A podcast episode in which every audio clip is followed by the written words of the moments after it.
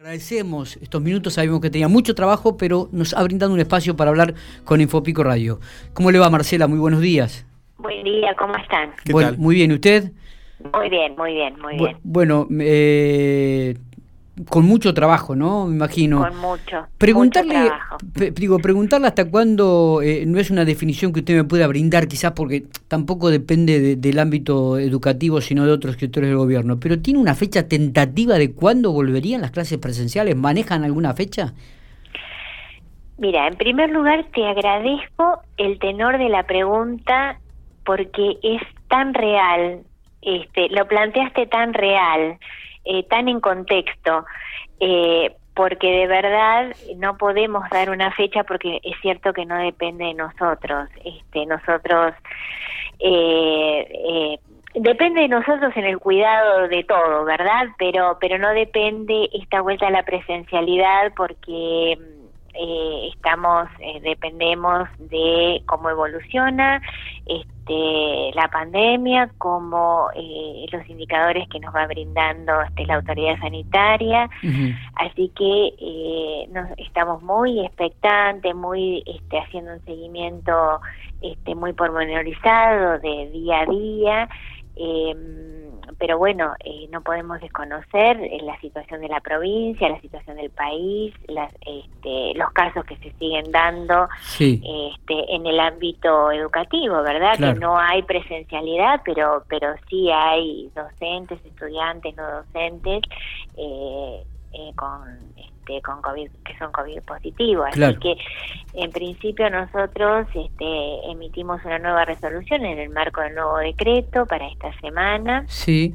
donde habilitamos ahora sí guardias, este, guardias mínimas en las instituciones educativas, porque obviamente que eh, nosotros tenemos que fortalecer y sostener el vínculo pedagógico, la continuidad pedagógica. Así que eh, la semana pasada fue más restrictivo eh, porque, bueno, así lo eran todas las medidas y esta semana habilitamos estas guardias con el objetivo de, este, bueno, disminuir, por supuesto, la circulación, que es el, el objetivo fundamental, pero a su vez garantizar el derecho a la educación. Claro, digo, ¿manejan la alternativa, eh, Marcela, de que en aquellas localidades donde hay menos índices de contagios se vuelvan las clases presenciales antes que en las grandes ciudades? Y nosotros tenemos que, esta semana es clave de análisis, eh, porque mm, después de, de la semana de los nueve días, y bueno, nosotros ya venimos este, con no presencialidad desde el 11 de, ma- de mayo, pero de verdad esta semana es clave eh, cómo se presente y quizás el próximo lunes estoy en condiciones de, de, de contextualizar mejor esto que al día de hoy. Eh, por hoy, para, para nosotros este es una semana de mucho análisis, de mucho estudio eh, y, y ver cómo, cómo va evolucionando todo. Está bien. Hoy la prioridad para nosotros en educación es, bueno, este eh, garantizar, conjugar el derecho a la educación con el cuidado de la salud. Está bien. Así que eh, en esa tarea clave estamos, Se- eh, se con va- una gran tarea pedagógica. Claro. ¿Se va a respetar, digo, el calendario escolar o, o se pueden llegar a adelantar las vacaciones de invierno? Eh, no, nosotros estamos es- eh, estamos todo en estudio, pero pero digo eh, el año pasado eh, se sostuvo en otro contexto. Este año tuvimos dos meses de presencialidad, dos meses completos. Eh, transitaron todos los estudiantes por por clase, entonces digo también la relación hoy de em, de los docentes con sus estudiantes, eh, con las familias es otra. Así que de verdad está todo en evaluación. Yo no estoy en condiciones hoy de adelantar nada. Insisto, esta semana para nosotros es clave de análisis y de, y de estudio para poder este, ir precisando más. Teníamos que haber es cierto esperado una, que estamos teníamos ¿eh? que haber esperado una semana más, digo, para poder... no, no, pero, pero digamos, es parte del contexto Sí, de, sí. en el que estamos viviendo, Claro, ¿no? es. Este, no hay problema que volvamos a hablar eh, cuando ustedes eh, quieran, porque esto es día a día. Yo estaba mirando los datos que nosotros presentamos el día eh, jueves o viernes a la Comiset, el jueves, que es la Comisión de Seguridad y Salud en el Trabajo, con, que, participan los gremios, y digo, bueno, ya a hoy son datos desactualizados porque este fin de semana fue muy activa, por ejemplo, la vacunación en la provincia, por suerte.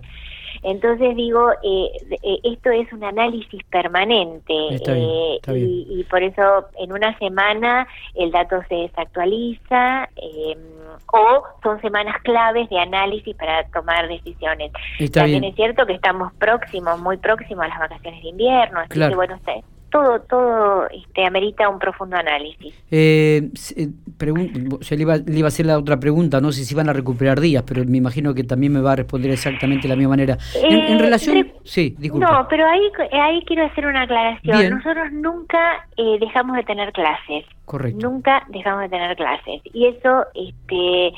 Eh, digo, a veces confunden las situaciones que se dan en otras partes del país, este, confunde porque nosotros la semana pasada fueron tres días, pero de mucha intensidad, inclusive en el seguimiento que, que hacemos día a día, la semana anterior, a, este confinamiento estricto, eh, nosotros teníamos registrado qué estudiantes habían ido a los colegios, a las escuelas o qué familias a buscar actividades.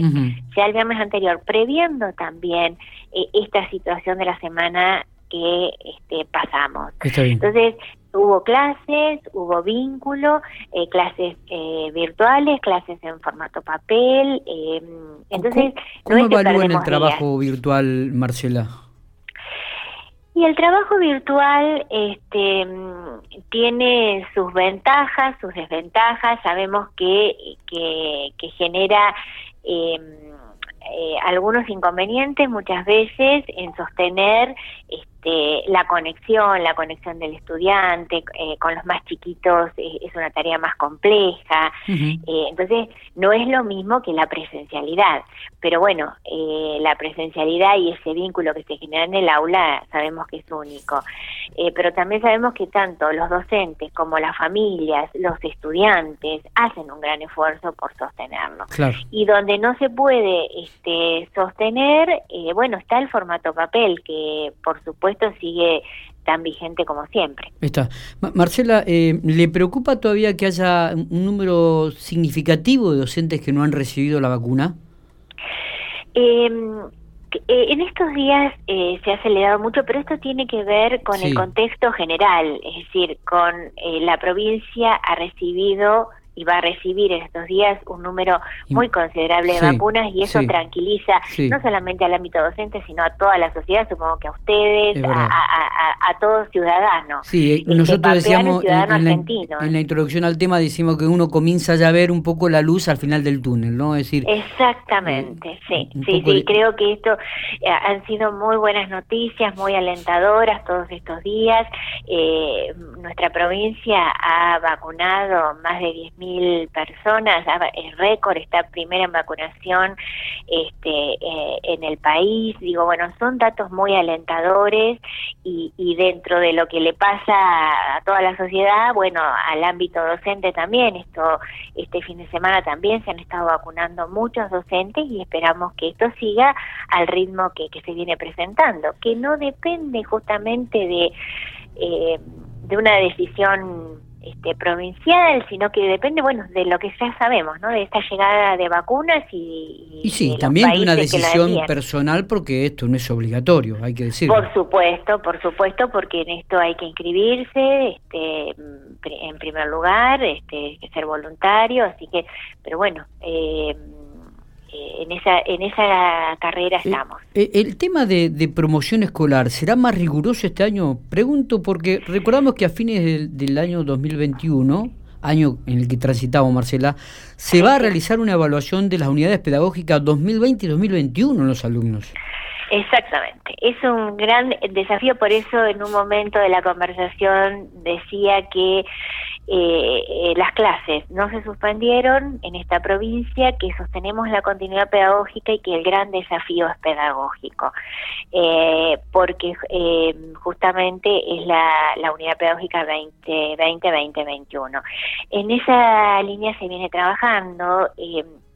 cuando uno mira eh, lo que nos queda por delante y lo que hicimos. Digo, eh, nunca más oportuno haber vuelto aquel 14 de septiembre, aunque no volvimos con todos, aunque transitaron 22.000 estudiantes. Eso favoreció muchísimo a los estudiantes de nuestra provincia. Em, porque en ese momento habíamos definido que volvían los que se habían desvinculado pedagógicamente. Entonces ahí nosotros ya dimos un salto cualitativo muy importante. Pero además se avanzó en priorización de saberes, y en el armado de eh, proyectos integrados en las instituciones que hoy permiten, este, bueno, eh, construir esta unidad pedagógica desde otro lugar. Paralelamente nosotros iniciamos también un proceso de formación a los equipos técnicos, coordinadores, para que se traslade a directivos y docentes, este, con una especialista en evaluación que nos está acompañando desde el mes de mayo hasta el mes de diciembre de este año, ah, justamente para este, trabajar en lo que va a significar la evaluación de la unidad pedagógica. Porque este año, hay que recordar, yo creo que usted lo ha dicho el año pasado en, en una nota que hemos hecho, este año sí va a haber eh, aplazamientos y repitencias. Y sí, es un año definitorio, sí, sí, sí, sí, sí. Eh, por eso hablamos de 2020-2021. Entonces, este, este año hay que tomar definiciones entre eh, noviembre, diciembre, febrero, marzo del año que viene. Claro, claro. Marcela, ¿qué, ¿qué, piensa cuando la gente dice los chicos no, no, no aprenden? Estamos viviendo un retraso educativo tremendo en esta pandemia. Eh, a ver, los chicos aprenden, aprenden otras cosas. Eh, creo que es un gran momento para pensar qué escuela queremos. Este es un gran momento para debatir justamente qué escuela queremos. Los chicos están aprendiendo, están aprendiendo muchas veces su propio hogar se convierte en un laboratorio este, y conjugan con una gran habilidad, eh, con una gran capacidad, el saber escolar con el saber que generan eh, en sus hogares. Entonces, están aprendiendo de otra manera. Eh, quizás no aprenden como este como estábamos acostumbrados como o como aprendimos nosotros o este no desarrollan este o no aprenden de memoria pero sí desarrollan muchas capacidades que este, que obviamente que les sirven para la vida, pero que hay otras que es cierto que, necesitamos la presencialidad para fortalecer. la alfabetización en el primer ciclo o el pasaje entre nivel inicial y primer ciclo y lo que implica la alfabetización es, es este, se, se complejiza porque las familias no tienen por qué saber y, por ahí no tienen todas las herramientas eh, para alfabetizar. Entonces ahí es cierto que tenemos por eso el gran desafío y por eso cuando volvemos a la presencialidad este focalizar eh, muchísimo ahí. Pero uno ve, eh, conversa con padres, de por ejemplo de niños de primer grado, dice lo que aprendieron en estos dos meses, este, la autonomía que fueron adquiriendo, la lectoescritura, bueno, eh, eso refuerza, es cierto, la necesidad de, de la presencialidad. Quiero decir, no es que no están aprendiendo, pero hay ciclos o hay edades que es clave este, estar en la escuela. Eh, y que sigue siendo el gran desafío. Yo siempre digo, y lo dije el año pasado creo con ustedes también, digo, por momentos este, los docentes hacen magia porque logran en dos, tres meses este, cosas eh, fantásticas y, avances. Eh, Marcela, eh, acá hay gente que, que, llama ¿no? y empieza a mandar mensajes a medida que va escuchando su, su respuesta. dice, su propio hogar como laboratorio, o sea, hay familias que no tienen internet ni máquinas. No, no, pero como laboratorio en el sentido, no estoy hablando de Internet y de herramientas tecnológicas, estoy hablando de las experiencias diarias, de, de una, este, cuando se sientan o cuando hacen de manera autónoma este un eh, una tarea comienzan a ser más autosuficientes. Claro cuando hacen este cuando ayudan con alguna cosa en su casa que muchas veces conjugan esos dos saberes cuando eh, bueno hasta ayudan en, en la cocina, y no quiero decir que esto sea trabajo, pero esas ayudas que, que hacen los chicos en su casa, este, esos algunos experimentos que hacen con sus familias, eh, el armado de algo en su casa, a eso me estoy refiriendo, no me estoy refiriendo a herramientas tecnológicas eh, o enseñanza virtual. Y digo que eh, por ahí es muy este, en un lenguaje muy propio nuestro, es decir, que transforman la casa en un laboratorio, pero en las cosas cotidianas, prácticas que hacen todos los días, se conjuga un saber, que también ahí hay un desafío de la escuela después de capitalizar ese aprendizaje que se hizo o esas capacidades que pusieron en juego este, para desarrollar determinada actividad y capitalizarla en la escuela. La última, Marcela, ¿qué, qué escuela piensa, vislumbra y observa de aquí en más? Eh, pienso una escuela este, mm, diferente, eh, justamente por esto, porque acá hay un gran desafío de recuperar lo que los chicos han aprendido en otros contextos, no es solamente el saber escolar, es el saber cotidiano, conjugar el saber escolar con el saber cotidiano.